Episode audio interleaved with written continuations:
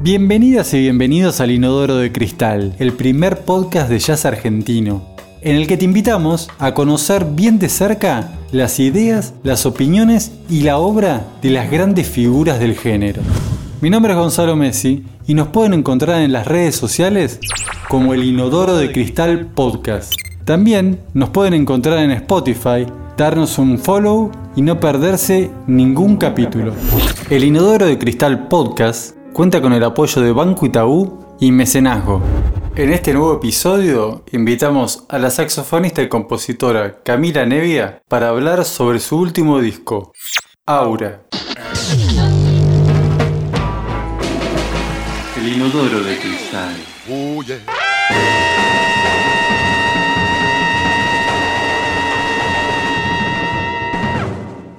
Me interesaba viendo tus últimos discos cómo tenés como una, gran variedad de conjuntos y de músicas, ¿no? Que a mí, a mí me gusta como decir como que va de lo general a lo individual, ¿no? Quería hablar un poco, eh, agarrar esta charla y hablar un poco de eso, como quizás partir de lo individual que vendría a ser tu disco solo y llegar a Aura, que es tu último disco con, con un gran ensamble, ¿no? Sí. Eh, si te parece, podemos eh, arrancar hablando de este lado, ¿no? Que es tu disco solo, eh, un disco muy, muy interesante, muy íntimo. Ese disco surgió de mucha como exploración que, que venía teniendo individualmente, como de estar metida explorando cosas como con el instrumento, desde la impro, también con pedales que venía incorporando eh, pedales de efectos, y, también como con, las ganas de poder incluir poesías que venía escribiendo en la música. Al final terminó viendo solo algunas poesías, eh, pero el disco es parte de, un fanzine que saqué también con poemas y sale eso también el, el disco. Creo que lo que más me, me, como que me movió de la experiencia es haber ido al estudio donde grabé un montón de discos, con Doctor F, grabé en sexteto y todo, y fui sola, a grabar sola. Entonces fue toda una experiencia, porque no es que lo hice en casa y, ya me puse en otro lugar y bueno, estuvo divertido y fue un desafío enorme, así que contenta. A mí, viste, que me, encanta eso, vos que siempre eh, metés como los dos mundos, ¿no? El mundo de la poesía y el mundo de, de la música, ¿no? Y creo que los dos son lenguajes, ¿no? El lenguaje poético y el lenguaje musical.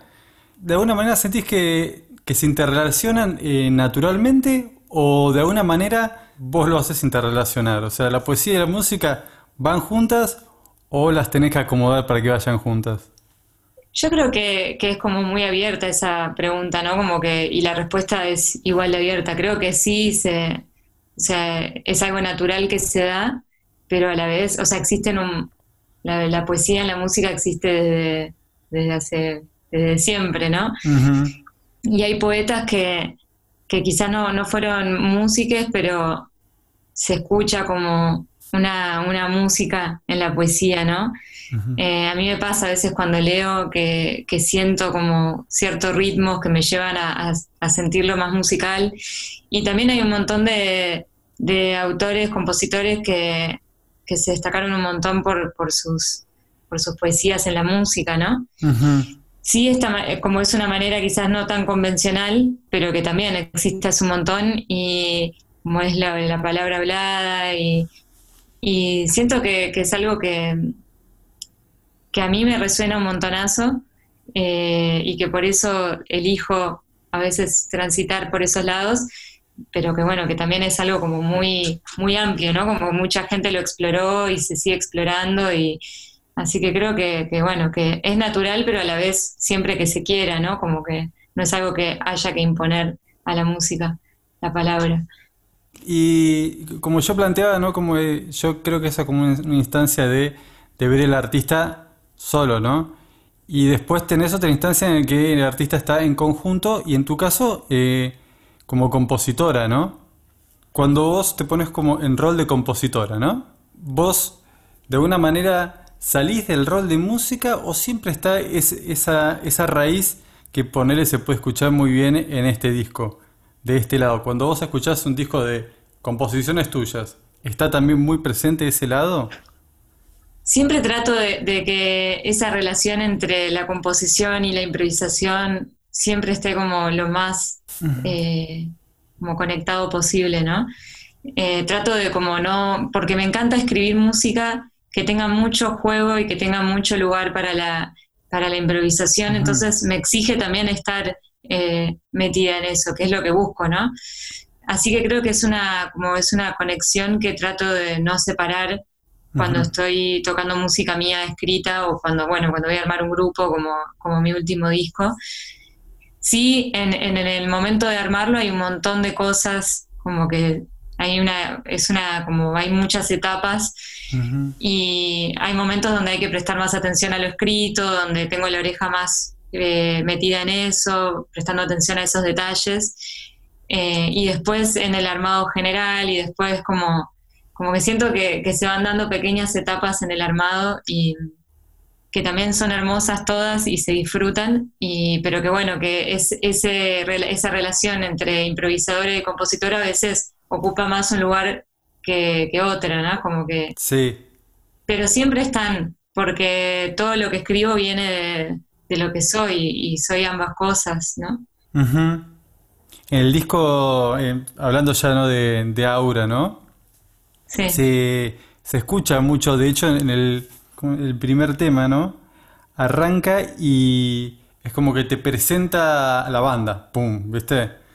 Y de repente va a una improvisación, ¿no?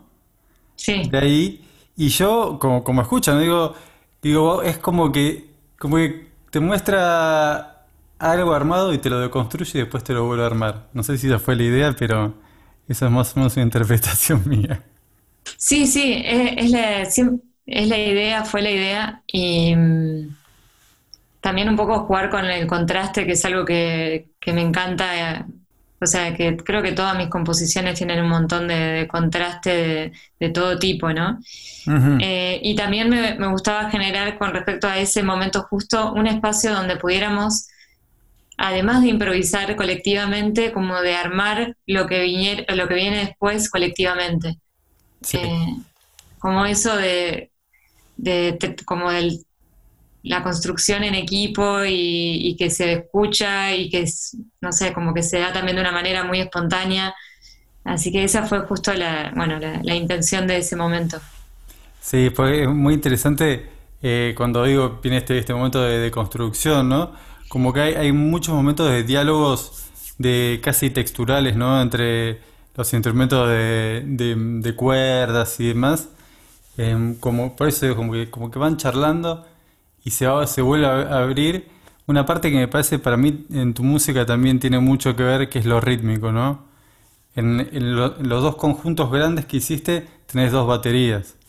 Sí, sí, sí, sí, sí. Me encanta. Eh, la idea un poco de, eh, de mantener la formación eh, de las dos baterías y bueno, y sumar más, más cuerdas y más vientos y piano, pero sobre todo lo de las baterías, eh, me interesa como que ya lo vengo haciendo bastante desde el primer disco, es como probar, además de, bueno, superposición de ritmos, y me gusta mucho jugar con, lo, estéreo, ¿no? Como con dividir el grupo, con generar sensaciones de una manera analógica, porque obviamente que después hay muchas cosas que se pueden hacer tecnológicamente, pero me, interesaba como lograrlo desde, desde la composición y desde...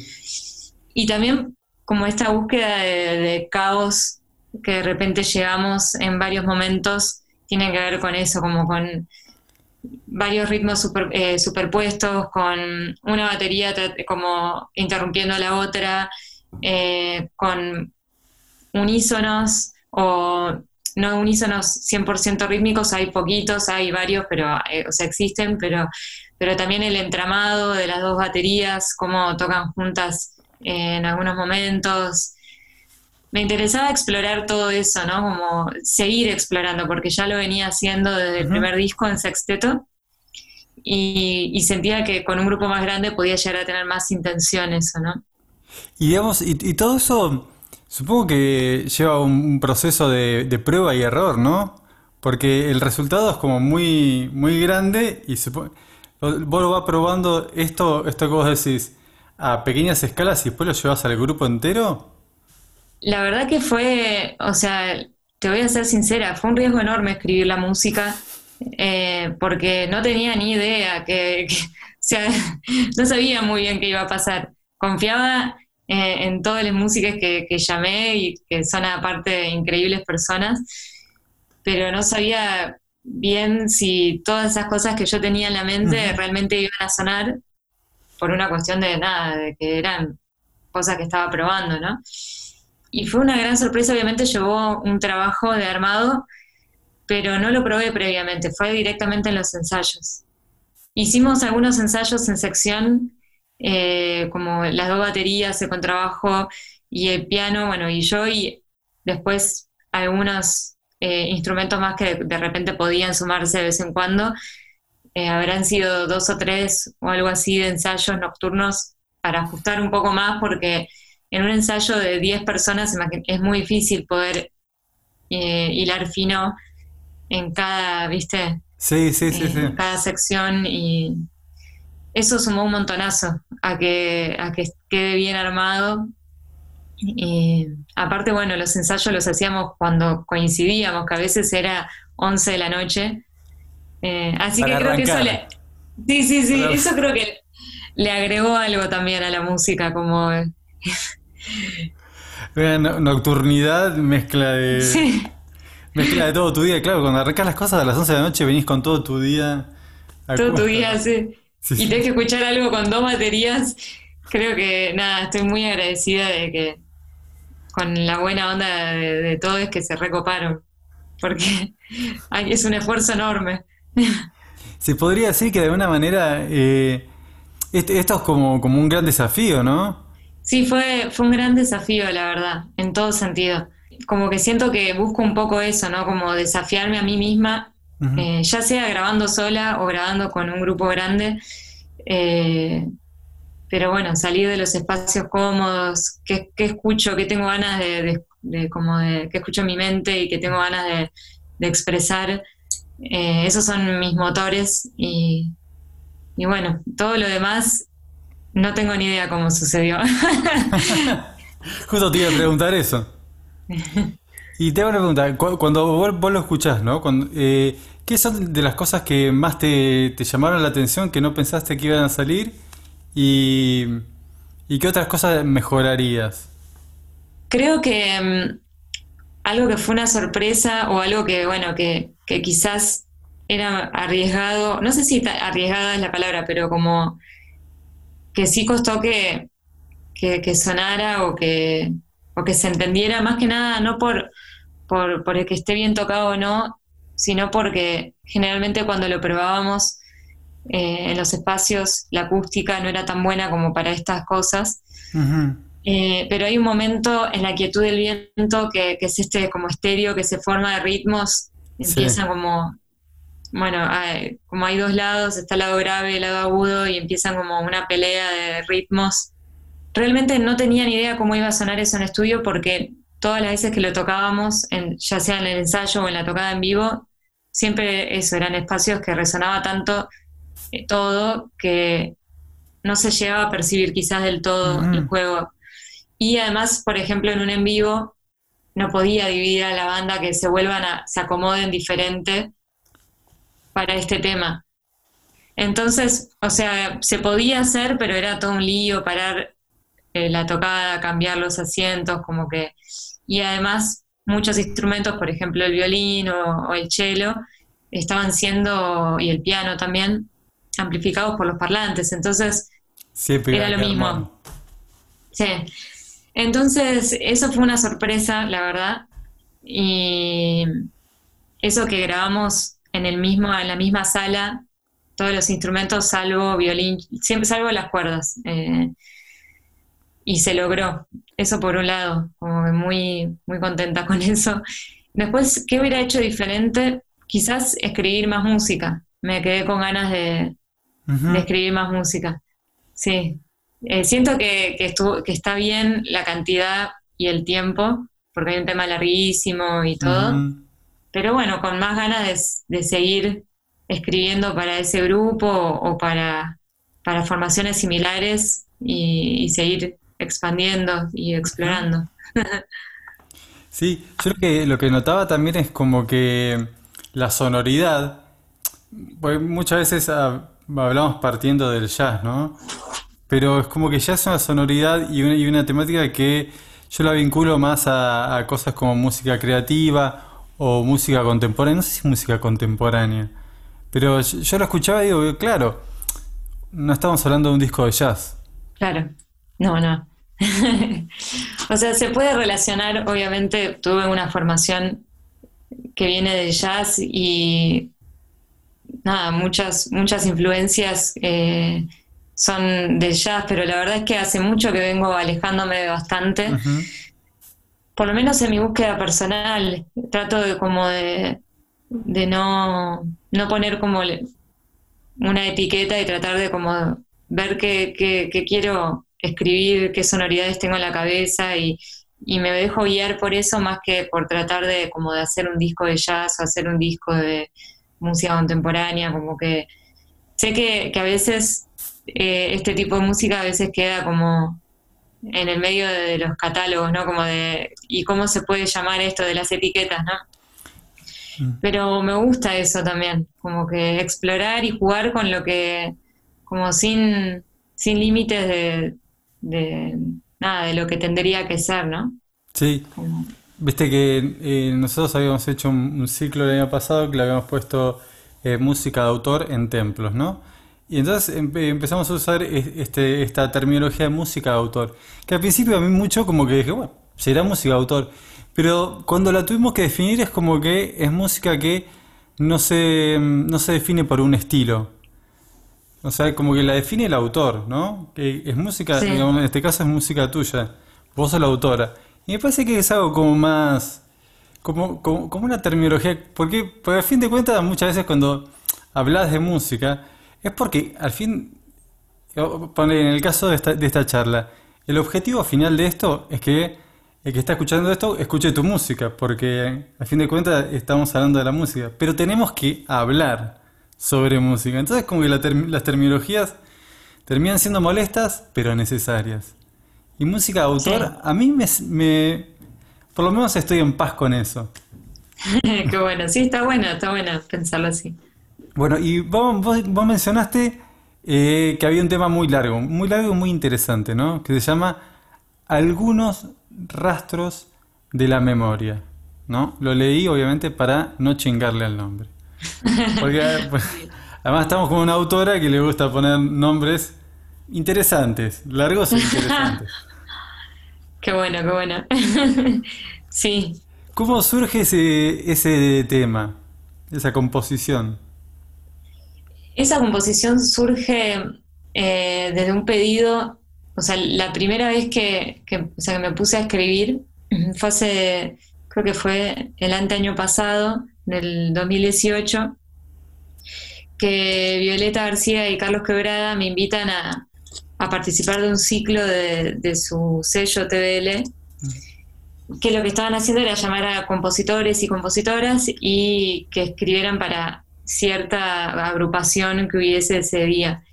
Y me dieron para ofrecer y yo elegí un quinteto de cuerdas que había y, fui ese día y que encima era el 8 de marzo. Yo nunca había escrito para cuerdas, eso es lo más interesante. Entonces, nada, me puse a escuchar un montón de música con cuerdas, entré, traté de entrar en la sonoridad como, como pudiera, ¿viste? Como si por osmosis me fuese a entrar la información. Y, nada, y empecé como a tratar de, pensar conceptualmente qué quería, hacia dónde quería ir y empecé como a conectar un poco con esto de, la memoria, ¿no? Como era un 8 de marzo que se iba a estrenar la obra, me parecía que, estaba bueno como conectar con diferentes eh, momentos de la vida, de mi vida como mujer. Eh, y bueno, ese fue como el, la, ahí como la, la idea, el concepto que tuve y que estuve trabajando y, nació un poco ahí, ¿no? Como tratar de, crear para ese quinteto que se estrenó y después dije, bueno, quiero llevar esto a, a seguir escribiendo la obra, porque la obra era, duraba mucho menos.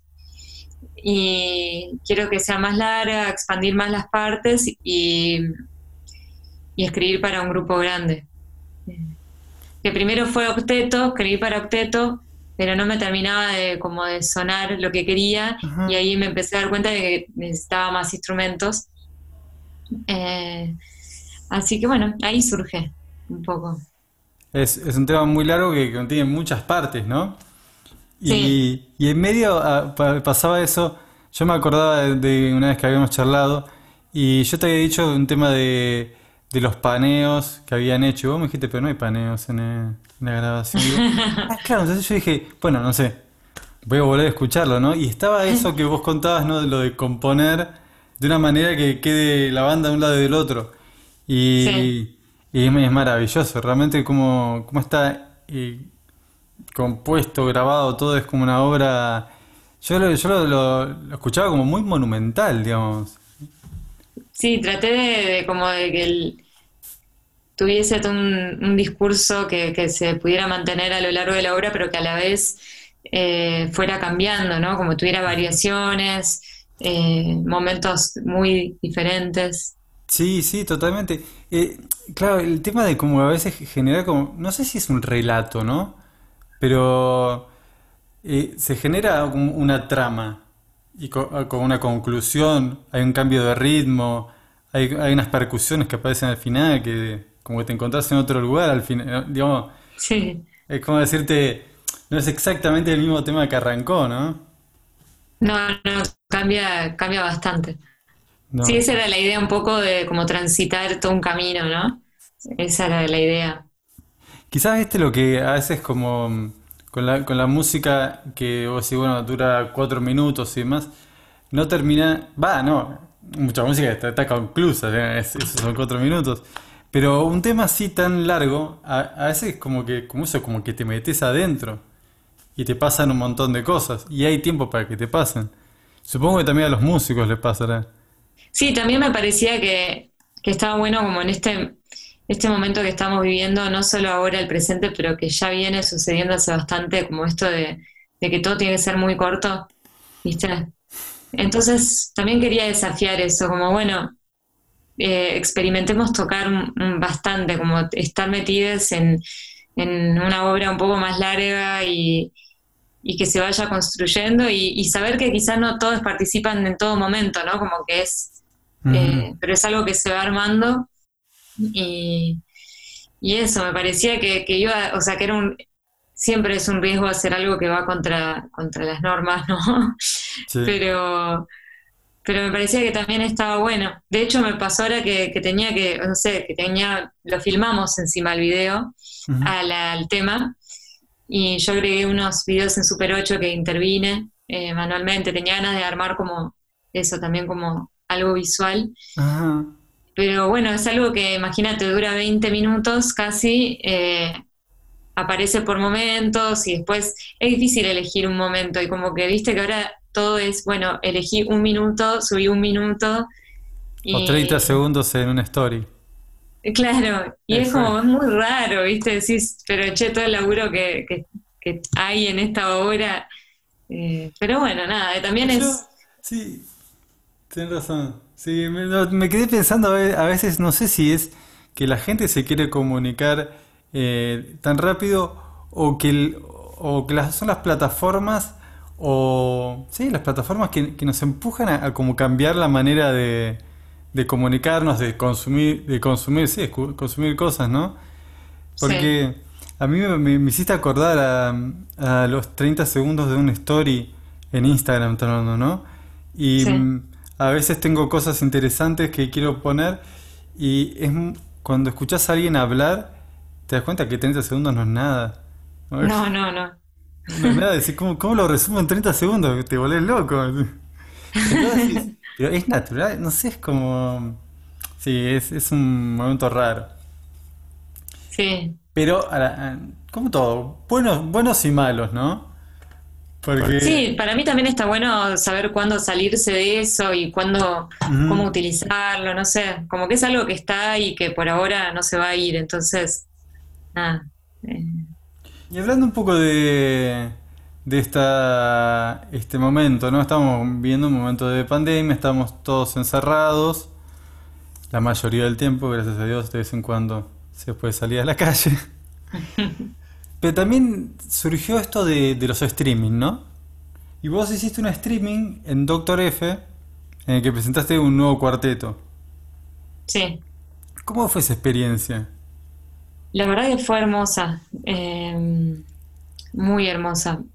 El, el ciclo, el ciclo que, que armó Florencio me pareció muy valioso porque, bueno, veníamos de no tocar. Yo venía, o sea, tocaba quizás algo, no sé, tocar con Axel a dúo cuando estábamos viviendo en el mismo lugar, después toqué sola también, pero no es lo mismo, ¿no?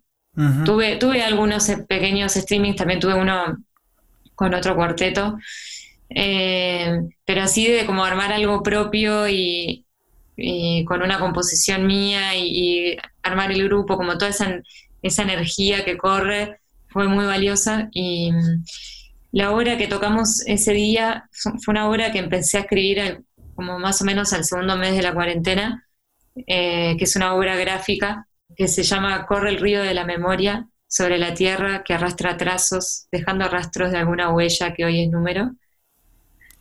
Sabés que yo no el- puedo repetir eso. Vosotros lo dijiste Eh, vos.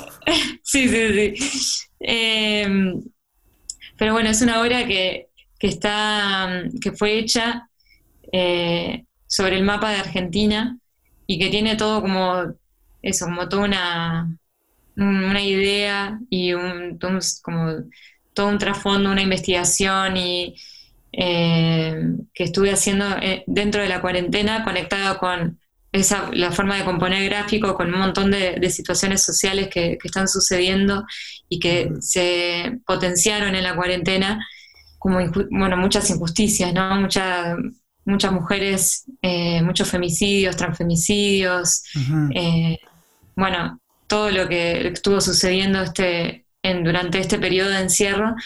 Entonces me parecía que como que yo no sentía la de, bueno, salgamos a tocar como si no hubiera pasado nada, ¿viste?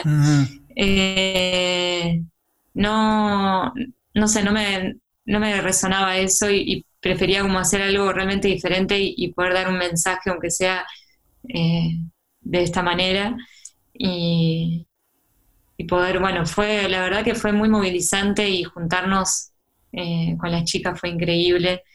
Nada, lo viví como una experiencia única en muchos sentidos, ¿no? No solo lo- en lo musical, sino como en, en lo humano, eh, fue muy, muy movilizante. Porque también cada una decidió ir, viste que esto es así, como que vos tomás todos los recaudos posibles, pero no tenés ni idea de lo que va a pasar. Entonces, como que eso, muy agradecida que, que se coparon todas y, y lo que se armó, y, y que se coparon también a, a tocar esta obra, a, a- a meterse adentro, a como a hacerla vibrar y sonar, ¿no? Está bueno eso. A, a mí me interesa mucho eso, ¿no? Porque lo que vos decís de, de salir a tocar y, y- y mostrar algo y, y ser parte, ¿no? De, de- de lo que está pasando. Muchas veces con, con la música instrumental es como que se siente como un alejamiento, como es, a veces como tocar por tocar, ¿no? A veces se siente eso, ¿no? Y que, Sí. que lo- los músicos salgan y, y se pongan de parte de, de algo, tengan algún mensaje, eh, es muy valorable, ¿no? Porque es como que, mm, como que el arte siempre está en el riesgo de, de pasar a ser decoración, ¿no? Y ahí es como que, Claro. Y creo que, que esta situación eh, está dando lugar para que eso cambie. Eh, espero, ¿no? Como que, como esto que te decía, yo ahora como pienso, pienso mucho en qué proyectos voy a participar, porque ya, si bien tenemos un montón de tiempo, eh, como implica un montón de cosas moverse. Eh, y, está bueno tener una relación activa con, con- temas sociales que, que suceden, con un montón de cosas que están pasando. eh, y que quizás, viste, uniéndose, siendo la voz o, tratando de como de generar visibilización, generamos un pequeño cambio, ¿no? Como, o sea, sé que no estamos cambiando el mundo, pero, pero bueno, por lo menos esto de poder expresarnos, eh, de seguir recordando eso, ¿no? Como que es un medio para expresarse y, para también para compartir, ¿no? Y todo esto, siguiendo ¿no? con, lo que vos planteas, eh, que creo que vos empezaste a expresarte muy fuerte con el tema de, la mujer, la mujer eh, en la música y demás, con el proyecto de La jaula se ha vuelto pájaro y, ha volado, ¿no? Sí. Como que ahí fue una declaración de principio. Sí, eh, es un proyecto que, si bien eh, lo impulsé, creo que después empezó, como terminó de tomar forma gracias a, la participación de todas, ¿no? Bueno, especialmente de, mi amiga y colega Violeta García, pero, pero todas, como que gracias a la participación de todas, se creó y sigue estando eh, vigente, ¿no? Eh, y creo que eso dice mucho de la necesidad que, había por, generar espacio, eh, este tipo de espacio de experimentación, de, conectar con otras disciplinas, de, ¿viste? de, poder eh, tener un espacio para eso, ¿no? Que no venía, o sea, venía pasando pero muy poquito, es como... Eh, entonces, más que nada, como que a mí me, lo que más me, me moviliza de pensar en, cómo se dio todo eso es eso, que, muchas mujeres de diferentes generaciones nos unimos para lo mismo, ¿viste? Intercambiamos eh, nuestros lenguajes, nuestra música, nuestras eh, ideologías por un mismo fin y creo que, bueno, que es muy poderoso eso. A mí me, me cambió por dentro, me transformó y eh, conocer a tantas artistas increíbles eh, fue muy transformador y me parece extremadamente valioso, ¿no? Como poder mantener un proyecto así. Es un desafío también porque, bueno, porque lleva un montón de estar organizando, estar tratando, viste que las cosas que, que involucran a muchas personas tienen requerimientos, ¿no? Como un lugar que, que pueda ir esa cantidad de personas o cuánta gente puede ir. Si vamos a, el primer disco lo grabamos 100% a pulmón. Eh, como digo, yo, gente que no me conocía, que yo le contaba, mira, vamos a grabar este disco, ¿te gustaría participar? Cada una pone lo que puede, ¿viste? Si no puedes poner, no importa, venía a grabar. Habían chicas que no podían poner nada y estaba todo bien. Y las que pudimos poníamos las que, lo que podíamos terminamos después como eh, saldando las deudas con, con Viole, Viole y yo, y también contamos con la ayuda de muchos amigos que hicieron que los costos fueran muy baratos, ¿no? Sí. Pero es así, es como remar y tratar de hacer que salga algo, ¿no? Y generar algo, eh, a pesar de los obstáculos que se imponen, ¿no? En la sociedad. Y, eso trae a un, me trae, viste, al tema de, que sabe como que se quedó ahí, ¿no? El tema del cupo, ¿no? El, del cupo femenino. Yo te digo porque a, veces eh, uno, hasta, hasta desde, desde, mi programa, ¿no? Decimos, bueno, vamos a, entrevistar hombres y también tenemos que meter mujeres para visibilizar, ¿no? Y vos como una representante feminista musical, ¿qué recomendarías ¿Qué, músicas recomendarías para escuchar? Primero como que como que esto de, que decías de como bueno hay que entrevistar también mujeres músicas o disidencias para visibilizar eh, hay que hacerlo porque hay increíbles artistas no porque solo hay que visibilizar como que eso me parece como re importante que, que entre en la mente de toda la persona que tenga el poder de de programar, de, ¿viste?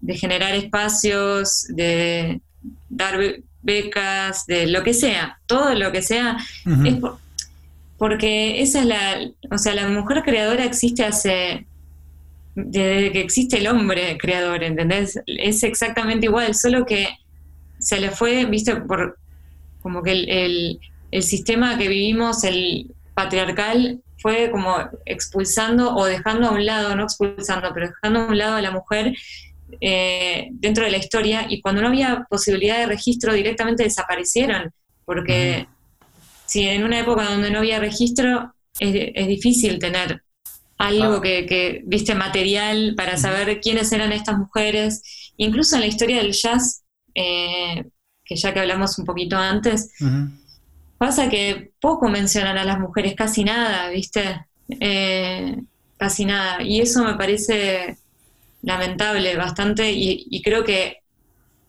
lo que el cupo femenino ayuda es que no siga pasando eso, ¿viste?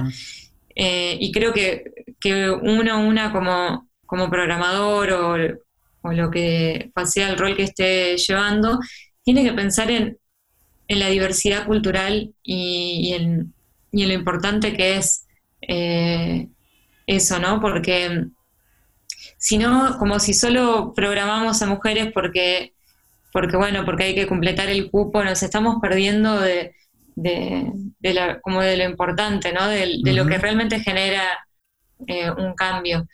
Porque sigue habiendo un montón de artistas de diferentes generaciones, o sea, más quizás de, generaciones más pasadas que, que no son tan conocidas y que se merecen un reconocimiento enorme. O sea, para mí una, no sé, una gran influencia de acá que, la admiro un montonazo es Bárbara Togander, me parece mm. increíble. Eh, y me sorprende a veces que, no sé, por ejemplo, con esto del cuarteto, gente me dice, ay, no la conocía Bárbara. Wow, digo, no puedo creer. claro, sí. O sea, entiendo que la música que hacemos es bastante, como más, por así decirlo, eh, nada, más experimental, está para un público reducido, eso dicen, aunque yo creo que es para, para todos. Pero bueno, eh, al margen entiendo todo eso, pero a la vez pones a, personas que son eh, como de la misma generación y que son hombres y tienen un reconocimiento increíble, tienen un laburo impresionante o qué sé yo, ni idea, no sé si, si tanto, pero digo, como que es importante, eh, nada, tener en cuenta, ¿no? Sí, sí. ¿Sabes qué? Yo usé la palabra visibilizar, ¿no? ¿Por qué? Porque mm, es algo que sucede mucho hoy en día más con, las redes sociales y los teléfonos, pero es algo que siempre existió. El hecho de que uno se va generando como un sistema sin darse cuenta, ¿no? Que reproduce eh, los valores que, que traes de tu familia, los valores que están en tu barrio, en tu provincia, en tu país, ¿no? Sin darte cuenta esto, ¿no? Yo no, hablo de, malas intenciones, ¿no? Entonces, romper ese sistema y que empezara a ver, en este caso, ponerle, en el caso de, las mujeres y el arte, y el caso de las mujeres y, muchas cosas, ¿no? La ciencia y demás, eh, requiere de uno, de la intención de hacerlo. Por eso te decía, pone en el caso de, de decir, bueno, vamos a hacer entrevistas, bueno, y tengamos en cuenta que tenemos que buscar, porque a veces no, no te estás cruzando porque vos tenés como un sistema armado. Yo lo digo en el caso de todo el mundo, digamos. Por eso, mira, a mí me pasó eh, en el caso de, del candombe, ¿no? Yo me puse a tocar candombe. Y vos hablas con cualquier persona y te dice que, que población afro en Buenos Aires, y bueno, no sé, y hay toda una polémica, ¿no? Muchos dicen que no existen. Vos te pones a tocar candombe y caminas por la calle después de un tiempo y no podés creer la cantidad de gente afro que nos rodea. Pero antes no la podías ver. ¿Por qué? Porque no estás conviviendo, no estás metido en eso.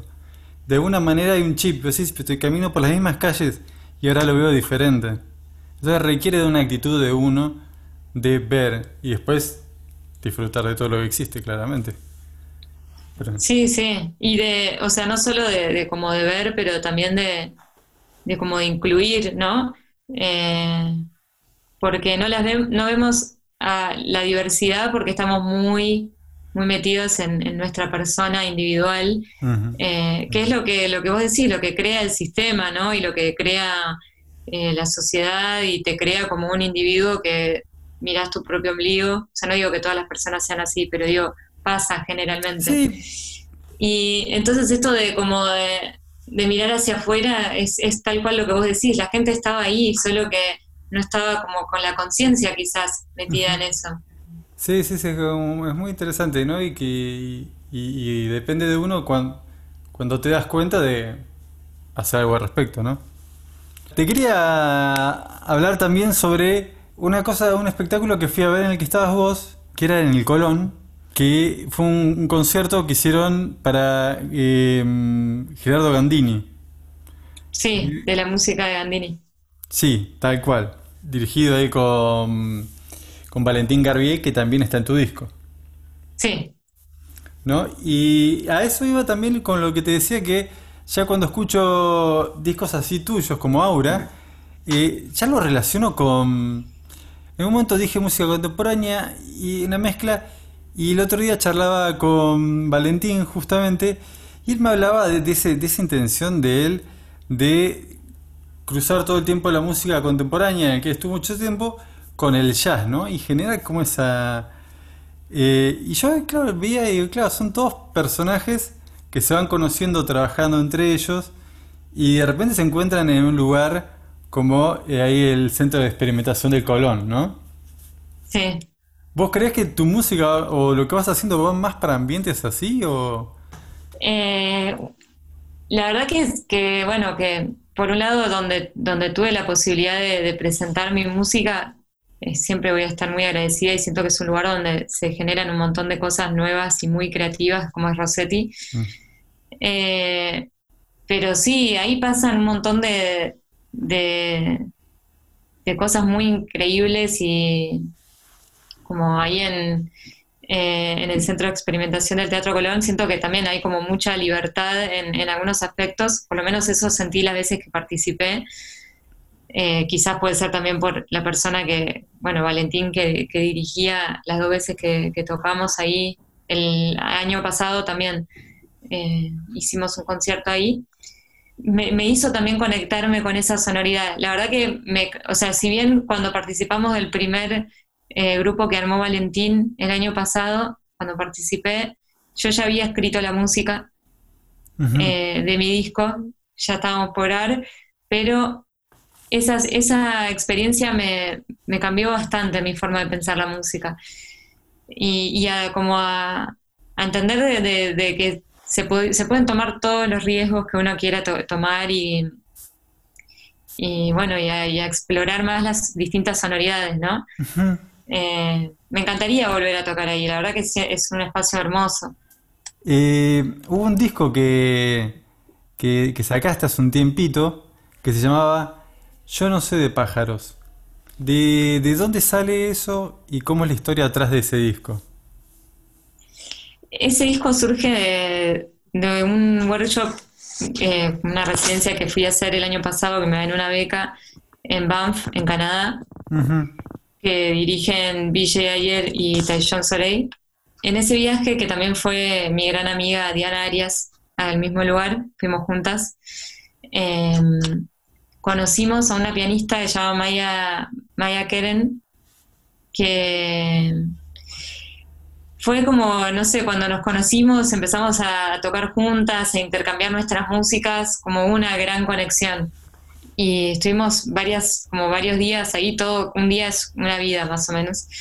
Eh, estuvimos varios días tocando juntas, tocamos en vivo y después unimos a una baterista que estaba también en el, en el workshop que se llama Leslie Mock. Ambas, tanto Maya como, eh, como Leslie, son de Estados Unidos. Y ahí fue como que terminó de cerrar todo, ¿no? Como que fue hermoso y, y tuvimos la posibilidad de grabar. Lo, anecdótico es que, bueno, nos dieron como muy poquito tiempo en el estudio, creo que fue una hora y media que teníamos de estudio o dos. Estaba todo ya seteado, lo único que teníamos que hacer era ir y grabar. Logramos ese pequeño disco que, pequeño gran disco, porque bueno, digo pequeño porque tiene pocos temas, pero bueno, siento que, fue muy valioso poder lograrlo y, una experiencia hermosa. Y después Maya vino a visitarme eh, a Buenos Aires vino a fin de año pasado y grabamos otro disco, esta vez a trío con un contrabajista amigo de ella, Akiva Jacobs. Y bueno, ese disco también va a salir pronto, creo que este año, ojalá. Y ponele, a mí me, intriga eh, cuando van a esos seminarios, ¿no? Como que, ¿qué es lo que te cambia de estudiar allá de, de lo que venís estudiando acá? Porque es como que muchos músicos dicen, fui a Estados Unidos, estudié y, como que les vuela la cabeza, ¿no? ¿Qué, qué podrías decir vos de, de esos lugares que, que de alguna manera te cambian la cabeza? A mí lo que más me movilizó de este viaje, ponele, es que te, como que te exige estar bien, bien plantada como artista, como quién sos y, y eso me, me, parece siempre muy fuerte, como ir a, lugares como, no sé, como cuando una vez cuando fui a Nueva York también, eh, como que son lugares como muy potentes, ¿no? Que, que hay una escena artística muy grande, entonces eh, te pone ahí como, te exige tener claras algunas cosas. Eso por un lado, artísticamente, además de toda la compartida musical que siempre es hermosa, pero lo que más me llevo de, ese viaje es lo humano, conocer gente de tantos lugares, compartir música, cada uno con su vida, con su historia, eso te cambia. Eh, y eso es lo que te vuela la cabeza, ¿no? Como que eh, compartir y, crear con gente que, que de repente ves todos los días, en todo momento, y que no conocías hace tres días, no, nunca habías visto en tu vida ni sabías su nombre. Y es, es muy fuerte, ¿viste? Y se generan vínculos muy grandes. Eh, ponele yo con Maya, eh, me hablo bastante, hacemos llamadas, charlamos. Mm. Eh, bueno, imagínate si se vino a Argentina. pero he quedado en contacto con, o sea, con, he hecho lindas amistades ahí y eh, creo que eso es lo más valioso, ¿no? Y te, te cambia, porque acá estamos muy acostumbrados a, no viajar tanto para tocar, ¿viste? Este, es como que es muy difícil salir de gira y incluso dentro del país. Y creo que esa conexión es lo que, esa conexión entre diferentes artistas es lo que te, te, te cambia por dentro, te ayuda como a, a buscar nuevos rumbos, como que te cambia bastante. Bueno, y nos encontramos en esta situación tan particular de estar encerrados no sé ya cuántos meses, si vamos por seis meses o algo así, pero cada uno tenía un proyecto y todo se fue, se fue cambiando, ¿no? Y en tu caso, ¿no?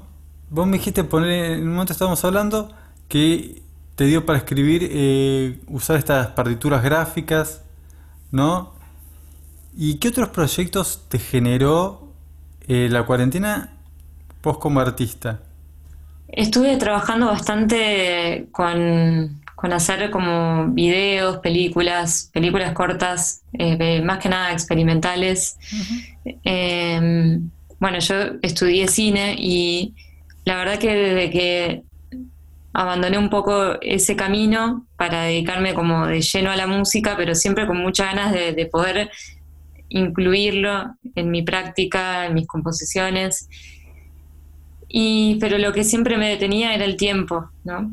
Eh, porque lleva mucho, mucho tiempo y, y se, se, dio ahora en esta cuarentena que estuve muy metida trabajando sobre películas en Super 8, eh, interviniéndolas, filmando, escribiendo también con otros medios obras eh, con video.